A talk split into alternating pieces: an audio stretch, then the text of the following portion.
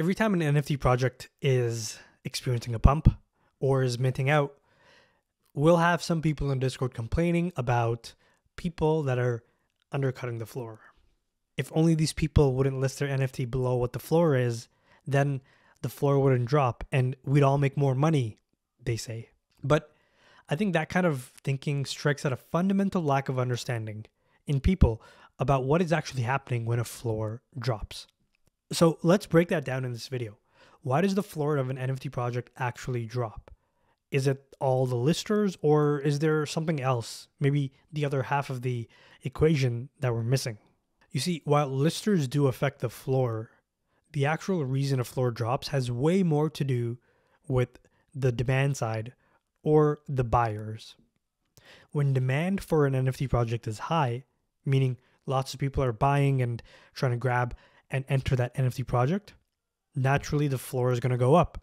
People are looking to enter the project and they find the current price point acceptable. Let's use an example. Let's say that there's a project with a floor of 0.2 ETH and 20 people buy up the floor and the floor rises to 0.4 ETH. Now, this is where people get tripped up. They see that increase and they go to Discord and everybody's celebrating.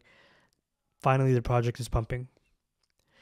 But there's an assumption that because the floor went from 0.2 to 0.4 ETH, it'll just keep going up. As long as nobody lists below 0.4 ETH, we're good. But that's not how it works. You're missing two really important parts of the equation. The first is the willingness of new entrants to pay 0.4 ETH for that NFT.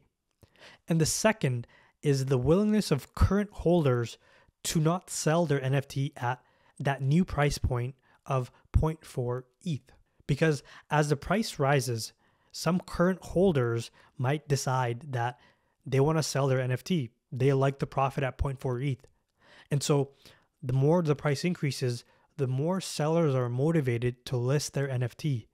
And so more of them do. At the same time, the people that are looking to buy into the project as the price is increasing are less motivated to do so because it's more expensive. So all of a sudden, just as fast as the floor went up from 0.2 to 0.4 ETH, the increased price changes the dynamic. There are now more sellers on the market than there are buyers. And that's the reason the floor drops. The demand has dried up because sellers have rushed in to meet the demand.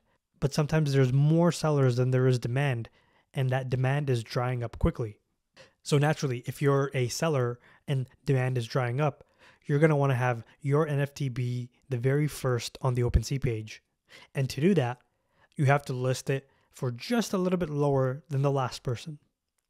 And so as demand has decreased and more sellers come on board, we see this cascading of people listing lower than the next person again and again. And those NFTs aren't getting bought up as quickly as they are being listed.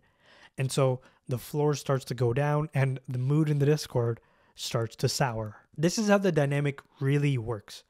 So the next time you see people complaining in the Discord that the floor needs to stop undercutting everybody and asking people to delist their NFTs, let them know that it's not just about the sell side, it's about the demand and the buy side.